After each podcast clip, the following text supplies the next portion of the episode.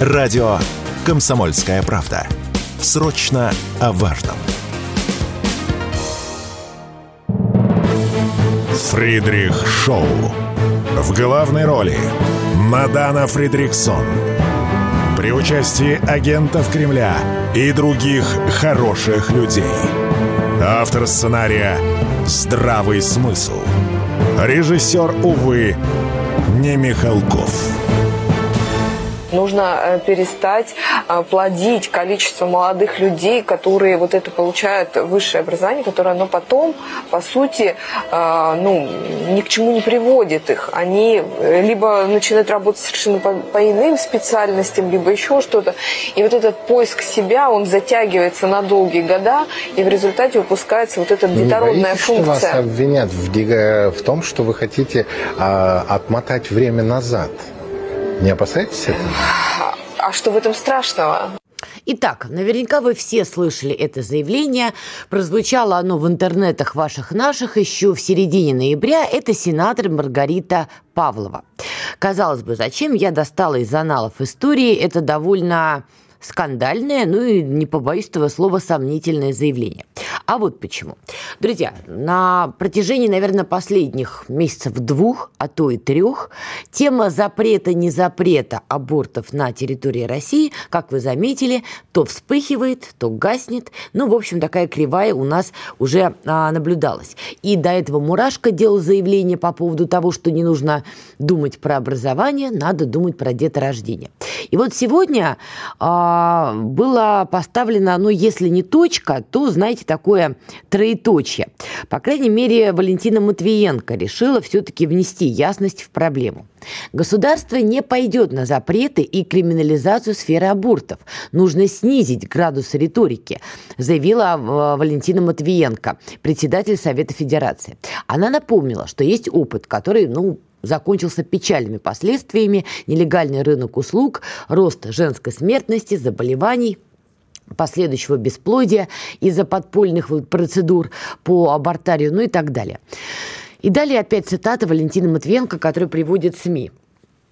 Точно по такому пути мы не пойдем. На мой взгляд, нужно снизить накал риторики, перенести это обсуждение в плоскость здравого смысла и продолжить кропотливую профессиональную работу, которая исключила бы ошибки и невзвешенные предложения, не, э, не приводила бы к тревогам в обществе. Потом некоторые телеграм-каналы стали уточнять, что, в общем, ряд телеграм-каналов, СМИ, они вырвали слова Валентина Матвенко из контекста, и что там был еще важный момент, который почему-то отдельные СМИ не стали цитировать. И вот они приводят эту цитату. «Я считаю, считаю, что мы обязательно добьемся того, что аборты будут делаться только в случае насилия кого-то над женщинами, либо по медицинским показаниям. Мы к этому движемся, но, конечно же, эффективность этой работы надо повышать. Также отметила Матвиенко. Вы знаете, друзья, мне кажется, сейчас наступило время нам с вами тоже, пользуясь тем, что у нас здравый смысл возглавляет Фридрих Шоу, все-таки эту тему обсудить. Я предлагаю вам активно вовлекаться в эту дискуссию, потому что тема запрета и не запрета абортов в России касается каждого из нас. Я в этом глубоко убеждена, от мал до велик. Я напоминаю, заходите в группу во ВКонтакте «Радио Комсомольская правда», там ведется трансляция, там вы можете писать ваше мнение, замечания по этой теме. А, пожалуйста, телеграм-канал «Радио Комсомольская правда», то же самое, трансляция, пишите там комментарии. И телеграм-канал «Фридрих». Категорически вам там будем рады, можем тоже обсудить. Итак, а, действительно, слова Матвиенко, они ставят некое троеточие в этой эпохальной истории. Что меня возмущало с самого начала, когда тема запрета, не запрета абортов всколыхнула российское медиаполе. Я никак не могла взять в толк и в ум, почему люди, выступающие за запрет абортов, ну, те, кто в публичном пространстве прорывался, давайте так, почему они все время ставили на одну сторону образования, на одну чашу весов, а на другую чашу весов деторождение?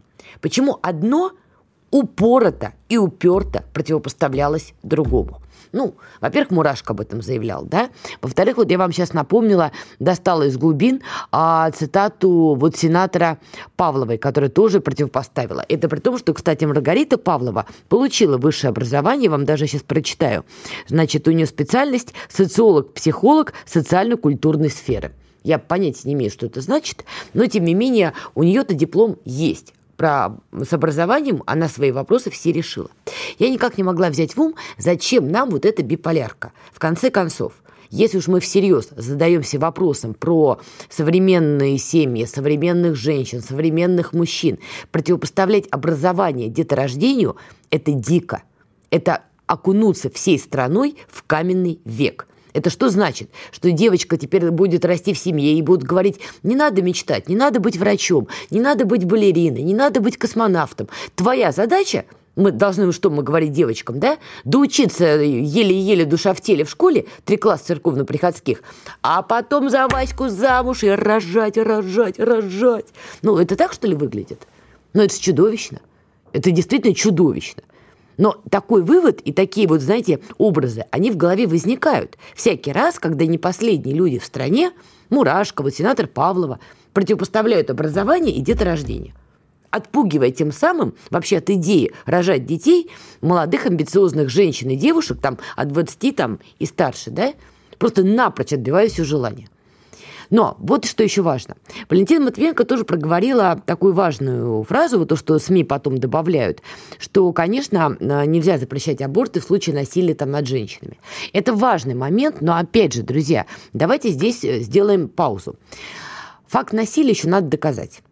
Я в свое время общалась, там у меня были друзья, знакомые, кто работал в системе МВД, мы неоднократно поднимали тему сексуального насилия, и они мне рассказывали истории, когда женщины действительно оговаривали партнеров, действительно оговаривали в силу каких-то других соображений, там, поругались, еще что-то, и хотела отомстить, ну, в общем, бог знает, что еще. И давали ложные показания про изнасилование. И тема эта действительно у нас до конца а, скажем так, нет, не стоят точки над «и» даже просто в контексте сексуального насилия. Бывают, конечно, очевидные совершенно случаи, да, когда сексуальное насилие имело место быть, а бывают очень спорные случаи. И когда женщина, действительно поругавшись с партнером, потом начинает его обвинять. И как сюда еще добавляет тему запрета, не запрета абортов, для меня на самом деле это полный дурдом. Вот полнейший дурдом. И при этом, при всем, спекуляции на теме запрета, не запрета абортов, они продолжаются. Продолжаются нажористо, масштабно. Это начинает подогревать общественное мнение, вызывать какие-то, знаете, а, агрессивные выпады и высказывания. Я вон летом, например, имела неосторожность, понимаете, ваш покорный слуга поехала, значит, в Бердянск, почитала, значит, там очередной был всплеск вот этой темы. Я, значит, тоже написала, что из серии, ну, послушайте, образование – это одно, деторождение – это другое. Зачем одно противопоставлять другому? Что началось? На ваш покорный слуга слугу напрыгала толпа каких-то безумных теток, которые с криком «Ща мы тут заставим всех рожать!» начали мне объяснять, что я конченая тварь, которая против того, чтобы кто-то рожал. Вот радикальность этих взглядов просто умопомрачительная. Неспособность слышать другую сторону – вот я пытаюсь искренне понять, кому и зачем понадобилось вбрасывать в медийное поле вот таких радикальных персонажей, которые выступают а, за запрет на аборт. Ну, еще раз, это не значит, что я выступаю за аборты, да, это не значит, что я говорю, О, это же так полезно, давайте каждому по аборту. Ну, конечно, нет.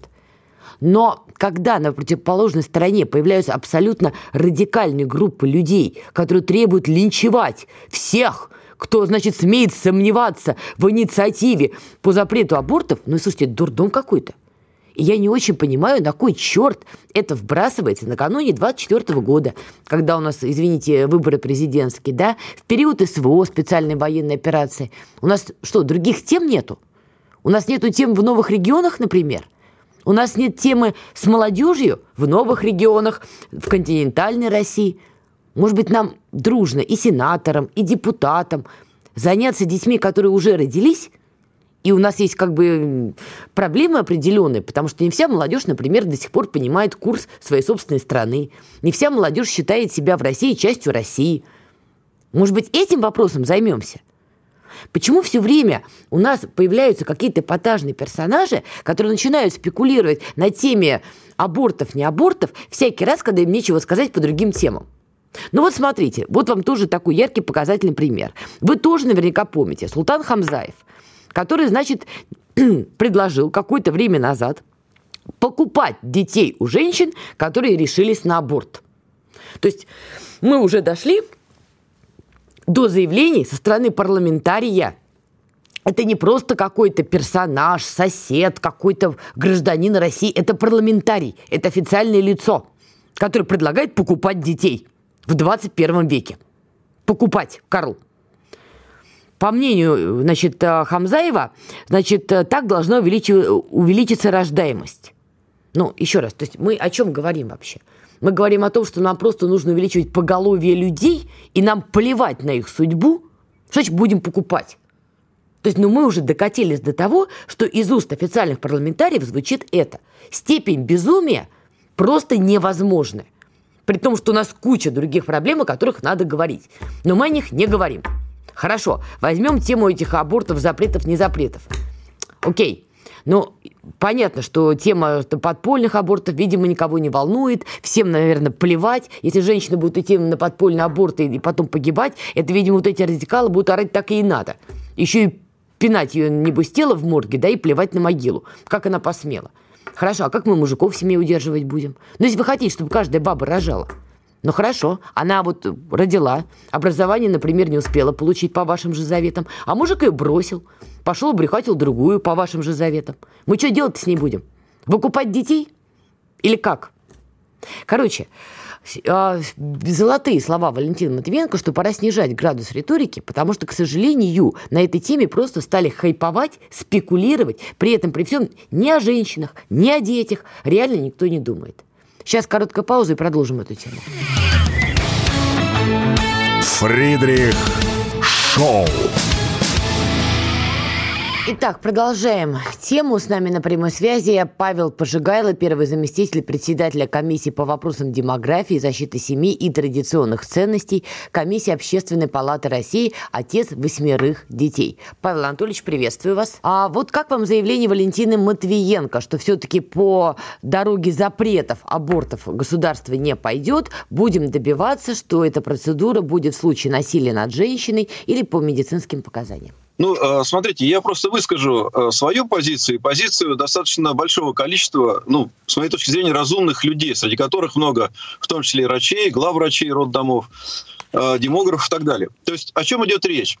Эта проблема обострилась на фоне прогнозов Росстата к тому, что ежегодно мы будем бывать на миллион человек. То есть проблема демографии. Сегодня коэффициент рождаемости 1,4, соответственно, ниже 1,2 нация не воспроизводится с точки зрения демографов и Росстата. Э, почему? И поэтому возник вопрос, что делать, э, чтобы эту демографию повысить. И целый комплекс вопросов в том числе и социально-экономические и так далее. И встал вопрос абортов. Почему встал вопрос абортов? Потому что, э, скажем, по, по официальной статистике Росстата 400 тысяч абортов, но э, по э, данным Минздрава за 22 год было продано миллион двести тысяч препаратов по прерыванию беременности. То есть, словно говоря, эта статистика, мягко выражаясь, Минздрава, да, не соответствует действительности. Потом есть еще одни данные интересные. В Крыму проводили вместе с Росздравнадзором проверку аптек. Одна аптека Крыма Крыма продала за 22 год 3,5 э, тысячи упаковок по прерыванию беременности. Сейчас статистика Крыма 4 тысячи. То есть, предположим, это не 400 тысяч, там, а миллион по нашим данным, полтора миллиона. Вот это просто факт. Простите, Теперь, значит... уточнение. Я правильно понимаю, что вы ставите знак равенства между таблетками, которые принимаются в первые 72 часа, чтобы предотвратить нежелательную беременность, и абортом? Для вас это знак равенства? Ну, естественно, да. Угу. Потому что все равно это процедура по прерыванию беременности. Но я не буду сейчас э, с медицинской точки зрения это обосновывать. Теперь смотрите. А, а, дальше мы собирали главврачей роддомов, достаточно большое, э, ну, такое представительное э, было собрание с разных регионов, которые говорят, что примерно от 20 до 40 процентов аборты не мотивированы ну, условно говоря, причины э, не э, серьезные, и приводятся такие причины, что там, ну, поругалась с мужем, э, там вот ждут, там, я не знаю, какие-то, э, так сказать, сейчас ипотеку закрывают, э, даже такие, что на отдых собрались, сессии и так далее, и так далее. Соответственно, что говорили врачи? Что если бы я в приемной, когда я сажусь в приемную, то каждая четвертая женщина меняет свое решение делать аборт. Поэтому речь э, в основном, по крайней мере, от меня шла, да, о том, что задача максимально сократить немотивированные аборты. Теперь, почему частные клиники? Потому что частная клиника заработает на процедуре прерывания беременности. Поэтому как бы вопрос встал, да, как же будет частная клиника делать там неделю тишины, скажем, психолог, ну и все остальные меры, которые могут женщину, э, так сказать, изменить свое мнение, если они на этом зарабатывают. Это же абсурд. Второй момент. Частные клиники не сдают статистику. Мы были в Астрахани, в Челябинске, в Калининграде, во многих регионах. По большому счету этой статистики нет. Признают даже фактически министр здравоохранения и э, те же полномочия по правам ребенка. Значит, э, еще один момент. До 30 года вообще мораторий введен на проверки, под которые попадают частные клиники, то есть фактически их проверять невозможно. С Валентиной Ивановной я абсолютно согласен, что в идеале, в пределе, собственно, да, э, если аборт будет совершаться по медицинским показаниям там, или э, некоторых других социальных э, проблемах, конечно, к этому надо стремиться. Вопрос просто э, возник, да, что если это государственное муниципальное учреждение, то указом Минздрава можно вменить им задачу, так сказать, да, эту, соблюдать неделю тишины, ну и все, все остальные меры, которые могут изменить решение женщины. То есть речь, речь идет не о запрете, а речь идет о том, чтобы э, минимизировать вот эти немотивированные аборты. И если мы считаем, что, например, даже эта четвертая часть, от этого там миллиона там, или миллиона пятьсот, собственно, ну это там 200 тысяч детей появится, э, собственно, дополнительно. И одновременно, конечно же, э, аборты не являются панацеей. То есть если эта женщина, условно говоря, принимает решение родить ребенка, то одновременно, конечно, мы говорим о том, что государство должно, э, естественно, да, в этом смысле пересмотреть все свои меры по в той ситуации, если она принимает это решение, у нее есть проблемы, связанные там с жильем, с пособиями и так далее, и так далее, государство должно поддержать это решение. Павел Анатольевич, при всем моем что... уважении, ну давайте честно, государство не может поддержать сегодня каждую женщину, у которой есть объективные финансовые проблемы и которую мы хотим остановить, например, от прерывания беременности. Ну давайте смотреть правде в глаза. Ну, смотрите, предложение какое было? Еще два предложения. Было одновременно с этим, да, это продление декретного отпуска с момента регистрации беременности, собственно, да, вот э, встала на учет, и э, выплата два МРОТа, женщине и будущему ребенку. И э, вот эти два предложения.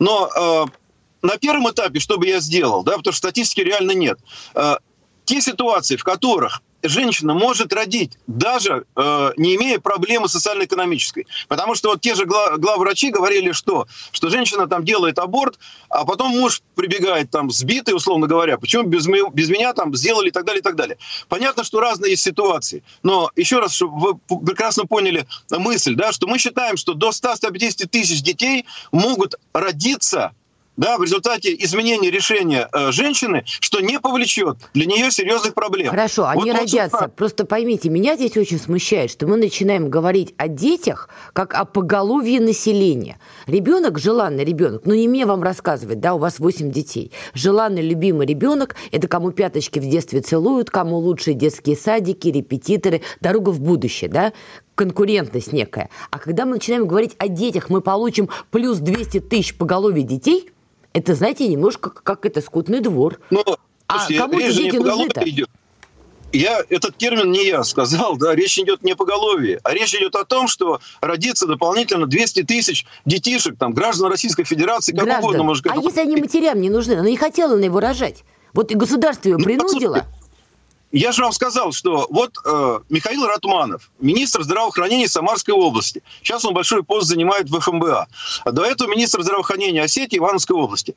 Э, собственно, мы с ним обсуждали несколько лет назад этот вопрос. Он в Самарской области принял решение, собрал все частные клиники, и э, они договорились, что они у себя исключают эту процедуру прерывания беременности, он им добавил из бюджета там какие-то средства на какие-то другие вещи, и в результате ежегодно, это 18, 19, 20 2020 год, э, родилось дополнительно 2, ежегодно 2000 детей.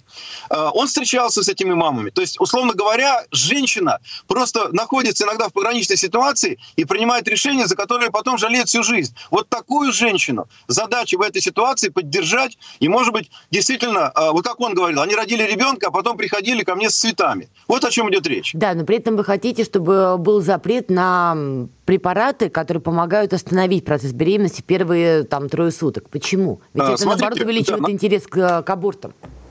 Смотрите, вот о чем идет речь. А, сейчас эти препараты, к сожалению, при том, что говорят, там без рецепта они продаются, они продаются без рецепта, э, большой рынок контрабанды, и, э, соответственно, э, девочки многие, да, начитавшись в интернете об этом безопасной процедуре, потому что понятно, что это, в общем, ну, как во время цикла, да, у женщин, то есть, особенно на ранних стадиях, да, выходит все это там в туалет, здесь выражение. Вот, но никто не говорит о том, что это опасно, Понимаете? И сейчас врачи начинают поднимать этот вопрос, потому что это гормональное средство, влияющее на здоровье женщины. И вопрос в чем? Что первое, э, если в государственной клинике есть официальная э, ответственность, если врач назначает этот препарат, то в частной этого нет. Потому что, еще раз говорю, они, э, все эти вещи под, э, часто вообще подпольно происходят, как бы, да, без всякого регистрирования. Поэтому и стал вопрос о частных клиниках. И что еще очень важно? Говорят про подпольные аборты. Вот если там сократить, они пойдут. Послушайте, подпольный аборт – это и есть медикаментозный аборт. Нет, вот нет, о чем нет. идет речь. Павел Анатольевич, при всем моем уважении, простите, при всем моем уважении, это две разные вещи. Подпольный аборт – это может быть паленые вот эти таблетки, что, безусловно, чудовищно и очень вредно. Тут с вами даже спорить не буду. Но, к сожалению, подпольный аборт – это когда женщина, значит, ходила, ходила, ходила, доходила там до второго, например, месяца, а дальше идет, да, к какому-нибудь там подпольному доктору, который себя выдает, который у нее лазит туда разными средствами и выдирает из нее все. Не очень гигиенично и гуманно здесь же не речь не идет о запрете. То есть, если женщина пришла в государственное муниципальное учреждение, да, значит, и заявила, что она хочет прервать беременность, ей говорят, неделя тишины, ну, собственно, там, поговорите с психологом, там, с исследованием ребенка, да. есть целый регламент, который в Польше, например, дают там силиконового ребеночка подержать в руках трехмесячного и так далее. Разные есть моменты. Если она после этого настаивает, ее же никто не будет запрещать. Ей сделают этот аборт, понимаете? Вот о чем идет речь. Нет. Часто клиников этого нет. И второй момент очень важный. Еще раз, подпольный аборт это, – это таблетка на там, первом-втором месяце. И поэтому никакие не бабки. А если на третьем месяце, то она может вполне воспользоваться хорошей, высококвалифицированной медициной в государственном муниципальном учреждении. Вот мы в Астрахани, в Челябинске смотрели. То есть, на самом деле, все эти перинатальные центры это делают. Ее, ей никто не запретит делать аборт. Мы хотим убрать как раз вот эту вот нерегулируемую историю с частными клиниками, когда она приходит в сомнение, а ее реально уговаривают сделать аборт. Вот о чем идет речь. Короткий вопрос, у нас, правда, 30 секунд. Не считаете ли вы, что пора вводить сексуальное воспитание в школах, чтобы люди предохранялись, и мы вообще не доходили до ситуации чего-то прерывать? Ну, послушайте, ответ простой. Э, это фактически, так сказать, пропаганда э, да, сексуальных отношений вне семьи. Ничего хорошего в этом нет. Вот. Мне, я считаю, это не нужно. Я за раздельное вообще обучение мальчиков и девочек э, знаю прекрасно. У меня шесть мальчишек, да, что мальчиков 9, 10, 11 лет, ну, даже не надо об этом говорить. Понимаете, проблема у нас еще связана с интернетом. Вот, э, это отдельная тема, связана, что они могут сидеть Антонович, на разных сайтах. время заканчивается, к сожалению. Мысли ваши уловила. Спасибо большое. Павел Пожигайло был с нами на прямой связи. Уйдем на паузу и вернемся. Если экономика, то на радио «Комсомольская правда». И, конечно, с Никитой Кричевским. Если вы думаете, что если курс будет 30 и товары подешевеют, вы глубочайше заблуждаетесь. Если вы люди-бурундуки и предпочитаете запасать, накапливать, скажем, сбережения, а не тратить и не вкладывать, то бизнес точно такой же. 80 курс, 60 или 40 цена не изменится. Ну, таков закон корысти, о котором еще говорил Адам Смит. Каждую среду в 7 часов вечера по московскому времени слушайте на радио «Комсомольская правда» программу «Экономика» с Никитой Кричевским. Фридрих Шоу. В главной роли Мадана Фридриксон. При участии агентов Кремля и других хороших людей. Автор сценария «Здравый смысл». Режиссер, увы, не Михалков. Итак, мы продолжаем Фредерик Шоу, но вы знаете, все-таки еще пару слов по поводу темы, которая у нас была, буквально вот совсем коротко. Я говорила в открытом микрофоне, но считаю, что в эфире тоже важно повторить. Друзья, перед тем, как мы все-таки будем заниматься а, вопросами запрета или не запрета на аборты, все-таки вот лично мое мнение как гражданки Российской Федерации, еще раз, давайте подумаем о тех детях, которые уже родились, которые важны, жизни которых важны и судьбы которых важны. Давайте подумаем о сиротах, которые есть. Мы же не можем сказать, что мы решили полностью эту проблему. Они есть. Давайте подумаем о детишках, у кого тяжелые там диагнозы по медицине, которых не усыновляют, не удочеряют. Их судьба нас интересует или нам наплевать? По голове появилось, все, забыли, идем дальше. Но нельзя же так относиться. Давайте займемся их судьбами. Подумаем, как сделать так, чтобы они в жизни нашли свой путь, чтобы они смогли выучиться, извините, за это нетолерантное предложение получить образование – чтобы они могли найти себе применение в жизни, заработать себе на, извините, кусок хлеба, к рынку молока, а еще желательно машину, а еще желательно квартиру, чтобы у них жизнь была полноценная. Давайте об этом тоже подумаем. Перед тем, как мы дружно, всем обществом, так сказать, напрыгнем на женщин, полезем к ним в исподнее и будем там проверять, пила на медикаменты после полового акта в течение 72 часов или не пила на медикаменты. И давайте все-таки разделять. Одно дело все-таки процедура аборта, прерывания беременности. Другое дело вот эти вот препараты, которые там пьются в первые часы. То, что они не полезны, да. То, что фармацевты должны об этом предупреждать, да. Но, послушайте, запрещать их – это тоже некий вид безумия. Некий вид безумия и некий вид психологического насилия над женщиной. И давайте все-таки все дружно, коллективно, особенно радикально мыслящие, давайте все-таки держать в уме грустную, печальную, но истину. Если женщина не хочет, она не родит. Это надо понимать. Хоть вы государством на нее напрыгиваете, хоть всей Лубянкой, хоть всем детским миром, хоть всем западным миром. Если она не хочет, она не родит. Вопрос цены. И вот эта цена сейчас стоит на кону. Я очень надеюсь, что слова Валентина Матвиенко услышат, особенно вот эти вот радикалы, которые предлагают то покупать детей, то еще бог знает что. Ну, кому хайповать не на чем. Понимаете, вот они находят эти темы, и давай хайповать на них. Лайки собирать и комментарии от безумных баб в поддержку. Да, как вы правы, давайте покупать детей, да. Вот давайте как-то угомонимся чуть-чуть.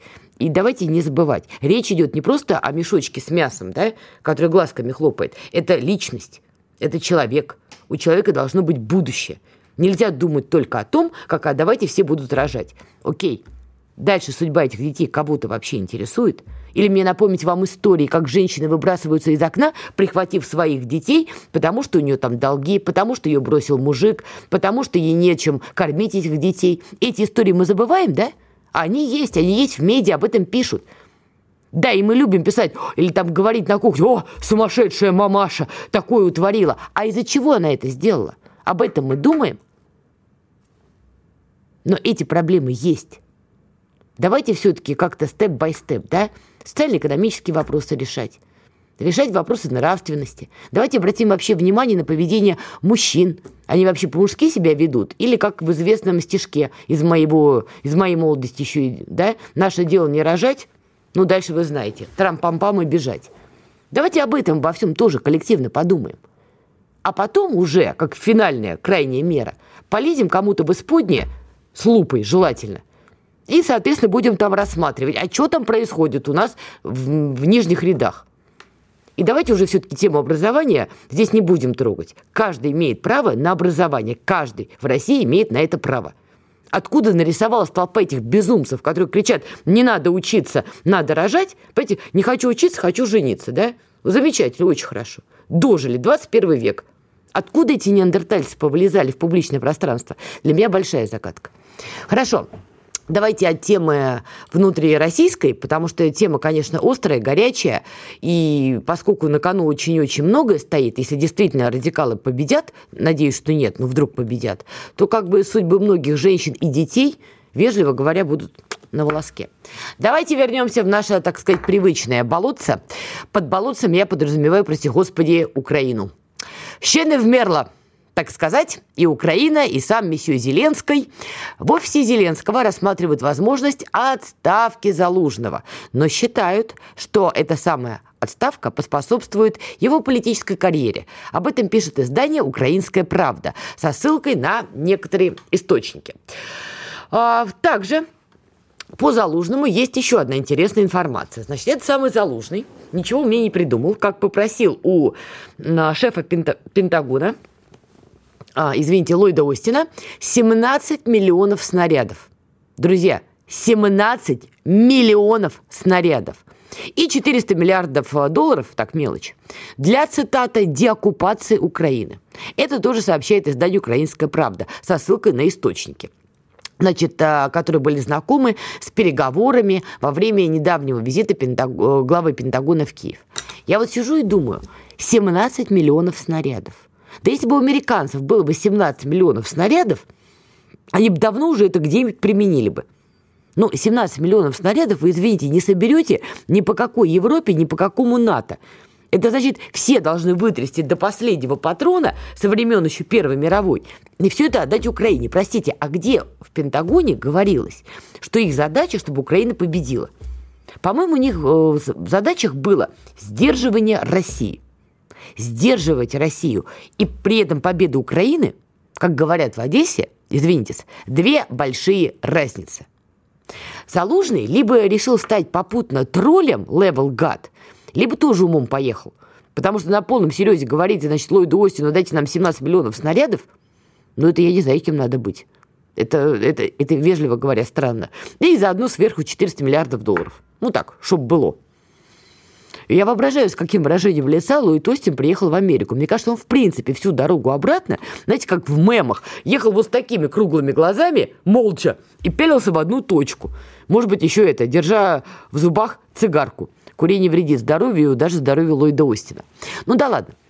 Тем не менее, разборки между Зеленским и Залужным, они продолжаются. И история про то, что Залужный набирает обороты, а Зеленский эти самые обороты сбавляет, все это шагает по планете.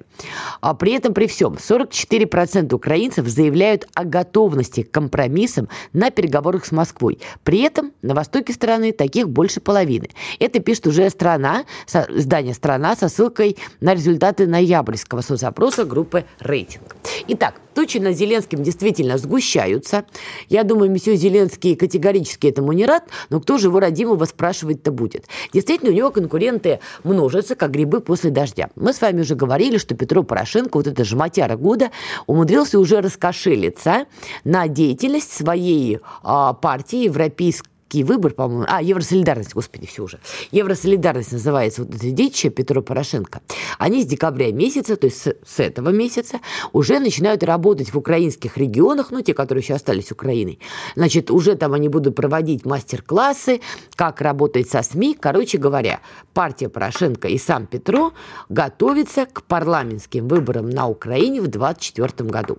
И это при всех воплях, криках и хрюканьях Зеленского, что выборов быть не должно, у нас таки военное положение. Также, видимо, Зеленского все равно продолжит гнуть на президентские выборы, потому что тут и Виталий Кличко в очередной раз вылез, мордой помахал. Он один из первых, кстати говоря, вылезал, рассказывал, что режим Зеленского – это вам не демократия, что Зеленский расправляется с политическими оппонентами. Это Кличко выдавал. Да, автор философской мысли «завтра не будет вчера», или как там это звучало, да? Вот этот мыслитель года в какой-то веке озвучил более-менее вменяемые вещи. Так вот, Кличко тоже, значит, повылезамши и тоже заявляющий о своих э, интересах. Там э, Тимошенко тоже начинает махать косой и показывая всем своим видом, что она тут как бы тоже не лыком шита. Но мне лично интересно, вот лично мне, даже не то, как американцы себя поведут или британцы. Вот на мой взгляд, все очень понятно. Американцы хотят провести выборы на Украине, потому что вот, Дима, это уже Украина с их 17 миллионами снарядов и прочей чепухней. Они уже хотят, чтобы прошли какие-никакие выборы, чтобы вот этого нового Гаврика усадить за стол переговоров и уже откреститься от этой Украины как от чумы на оба дома э, и республиканских, и демократов. Потому что ничего полезного американцы в итоге не получили. Один сплошной Одно сплошное заболевание пятой точки. Вот что они получили на просторах незалежной. И никакой радости. Главное, все без удовольствия. И уже хотят они переключиться там на какой-нибудь Тайвань, на Ближний Восток. В общем, там, где повеселее, где можно какой-то профит получить. А вот британцы, британцы, которые опять влезли в эту историю, вот они, скорее всего, перетягивают Зеленского, что нет, упирайся. Ну, как Борис Джонсон, да, то, что Тарахами озвучил, мы и так все это знали. Но Тарахами тоже разговорился, вы знаете, когда Украина уже все подписала, но пришел Бориска Джонсон сказал, нет, воюйте до последнего, что называется, украинца. Так вот, мне интересно даже Ничего там американцы себе думают, ничего там британцы себе думают. Вот уже фиолетово, честно. Уже так примерно поглядываешь, уже всем все понятно. Мне интересно, что думает Ренат Ахметов. Олигарх, человек, который считал, что Донбасс – это абсолютно его вотчина, ну и, согласитесь, до определенного времени он справедливо так считал, по крайней мере, пока Донбасс не стал неотъемлемой частью России. И этот олигарх точно будет оказывать огромное влияние и на парламентские выборы на Украине, и тем более на кандидатуру президента. Глубоко убеждена, что остатки своих капиталов он уже готов потратить. И вот это большая интрига, на кого же поставит Ренат Ахметов. Это действительно важно и интересно. Давайте сделаем небольшую паузу и продолжим. Все программы радио Комсомольская правда вы можете найти на Яндекс Музыке. Ищите раздел вашей любимой передачи и подписывайтесь, чтобы не пропустить новый выпуск. Радио КП на Яндекс Музыке. Это удобно, просто и всегда интересно. Фридрих Шоу. В главной роли Мадана Фридриксон. При участии агентов Кремля и других хороших людей. Автор сценария «Здравый смысл». Режиссер, увы, не Михалков. Итак, продолжаем. Друзья, сейчас продолжим тему Зеленского, Залужного, Ахметова, Британии, Америки. Вот это все обязательно подробно. Перед этим хочу сказать тоже в эфире. Только что вернулась из СВО. Очень активно поработала в Горловке и на Горловском направлении. Обстановка там, скажем так, активная, вызывает э, ряд эмоций, ряд вопросов. На некоторые из них попыталась ответить в репортаже, который скоро, дай бог, появится на свет. В общем, как только появится, я вам непременно сообщу. И надеюсь, вы посмотрите, потому что, ну, важно понимать, что происходит в городе, который, скажем так, город-спутник Донецка отчасти, всего 50 километров, и который обстреливается так, что, ой, мам, не горю. И сегодня Горловка сталкивается с очень многими проблемами, даже бытовыми проблемами на уровне электричества, воды, отопления, населения. И люди продолжают жить, решать эти проблемы. Это тоже в репортаже отражено. Конечно, еще я поснимала там и минометчиков, которые работают на определенном направлении. Ну, в общем, надеюсь, посмотрите, это важно. Теперь давайте вернемся к делам на просторах Незалежной. Иван Скориков, зав. отделом Украины Института стран СНГ, с нами на прямой связи. Иван, приветствую. Привет, Нада. Белый дом сообщил Конгрессу, что к концу календарного года у Штатов полностью закончатся ресурсы для оказания помощи Украине. Это сообщает Bloomberg. И все это сообщается на фоне, значит, того, как Залужный чуть не уложил э, э, Ллойда Остина в гроб, заявив, что нам нужно 17 миллионов снарядов. Ни много ни мало. Вот как ты оцениваешь, э, будут американцы дальше поддерживать Украину, действительно поддерживать не номинально, а по факту? И какую роль играют британцы в этой истории? Ну, а поддержка Украины э, является, в общем-то, главной претензией со стороны Зеленского, который, как мы видим, уже не хочет проводить выборы. Верховная Рада, там, объединившиеся фракции, в общем, не пошли против Верховного главнокомандующего. Э, хотя, конечно, там внутри тоже раздрай, даже внутри партии «Слуги народа». Там и люди Э, Коломойского и Соросята, в общем-то, давно уже не подчиняются Зеленскому, но в воюющей стране против главнокомандующего не идут они. А, а ведь на выборы, на выборы очередные, Зеленского как раз подвигали из Соединенных Штатов. И, собственно, вопрос поддержки финансовой, военно-технической, он как раз увязывался с этими выборами.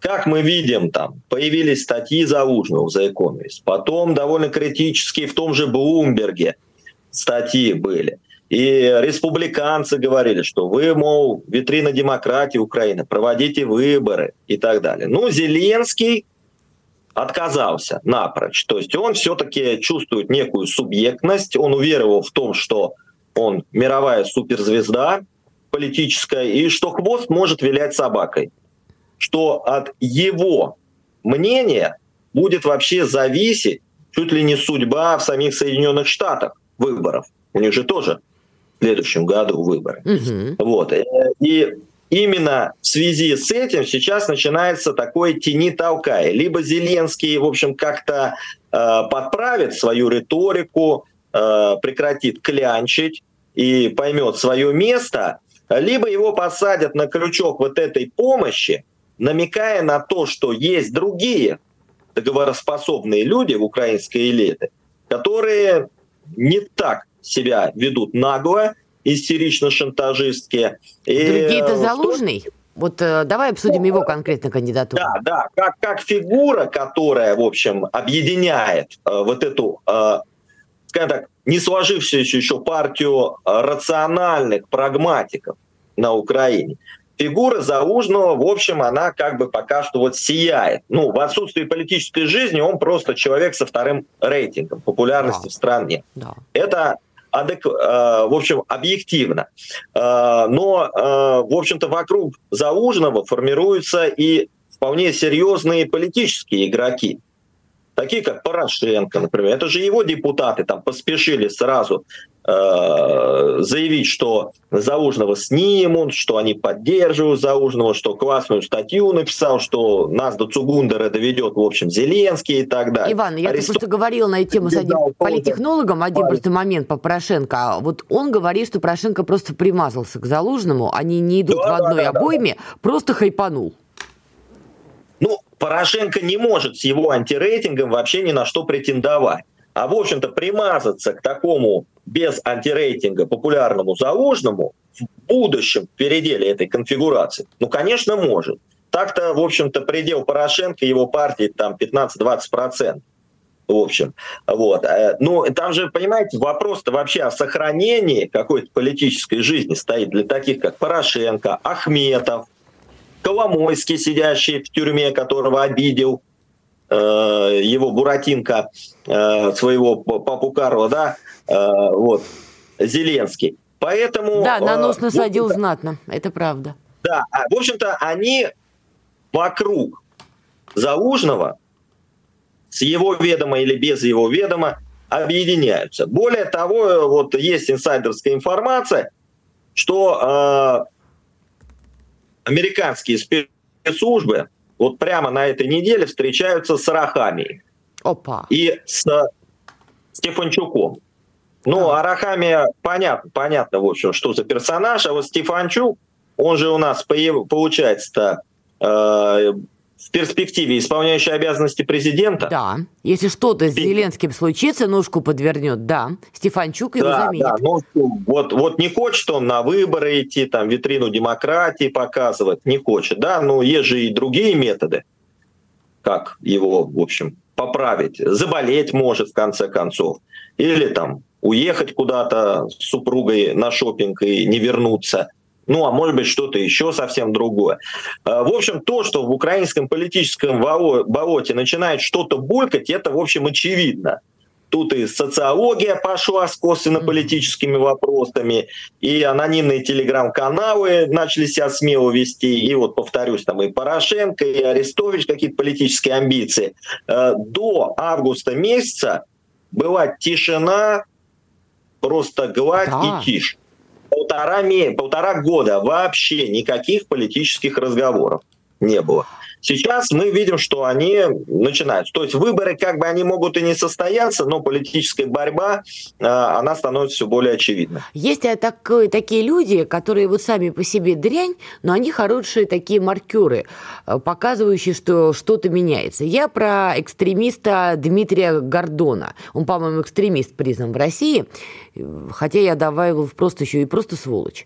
Так вот, вот этот экстремист и сволочь Гордон, он же тоже вдруг стал делать довольно неожиданное для него заявление. Например, что Ав... О, какого Авакова, господи, Арестовича, экстремиста, значит, оказывается, по версии Гордона, экстремиста, завербовали спецслужбы США – чтобы Арестович был марионеткой Соединенных Штатов. Просто от Гордона слышать такое, ну это же просто бред.